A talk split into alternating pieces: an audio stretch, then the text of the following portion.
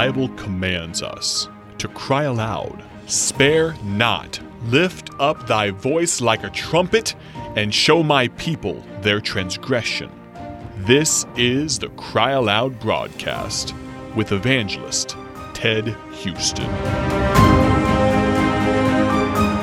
Continuing again with the thought of the battle of temptation and with, with the battle of temptation and sin that the Christian faces, and the fact that it's true, the fact that it's there, and it's common to man. Uh, it every man is tempted. Christians are not exempt. When we got saved, our flesh nature didn't die. The flesh lusts against the spirit, the spirit against the flesh. These are contrary the one to the other.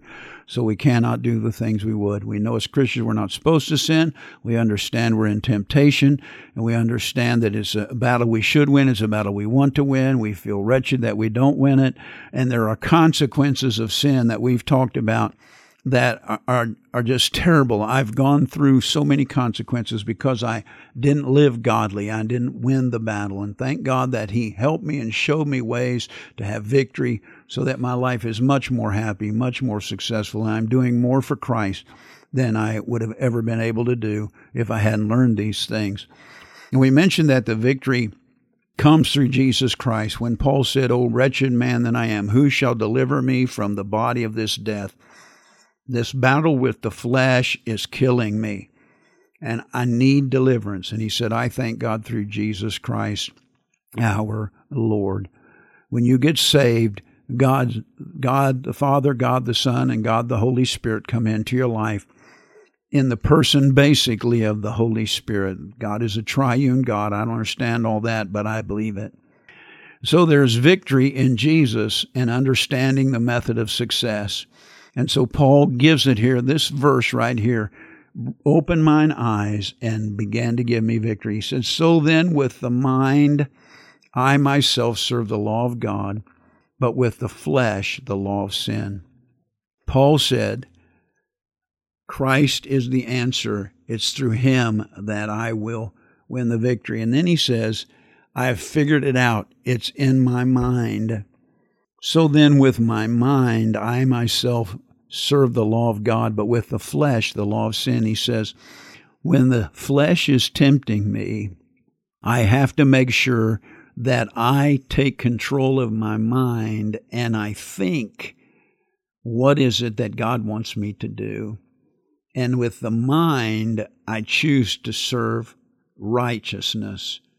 If I don't do that, that flesh, that lust, and I just just just let it have its way. I'm going to do what I'm not supposed to do.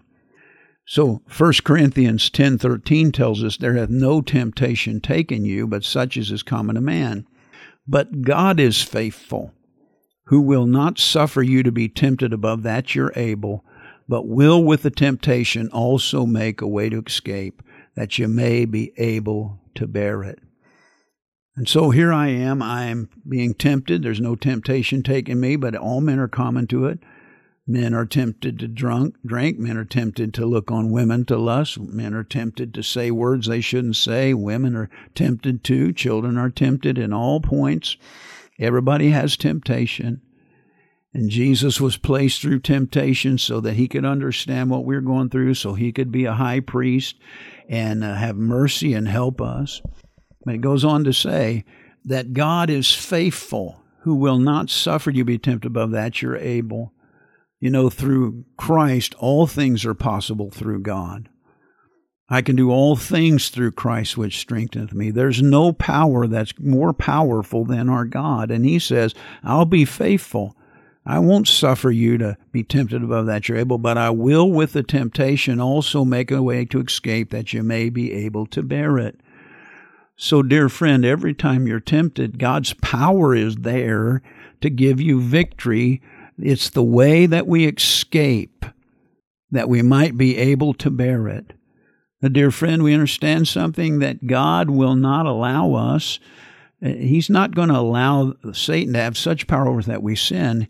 He's going to make a way to escape. And I always say this to folks now God's made a way, but we need to make sure we take the way. And as we continue this study, I'm going to give you some ways that you can that you can take to be victorious. And that's so important. If we'll do that, we'll have a happy Christian life. God bless you. Thank you for listening to the Cry Aloud broadcast with evangelist Ted Houston, produced by Bible Tracts Incorporated of Bloomington, Illinois. Visit BibleTractsinc.org for more information.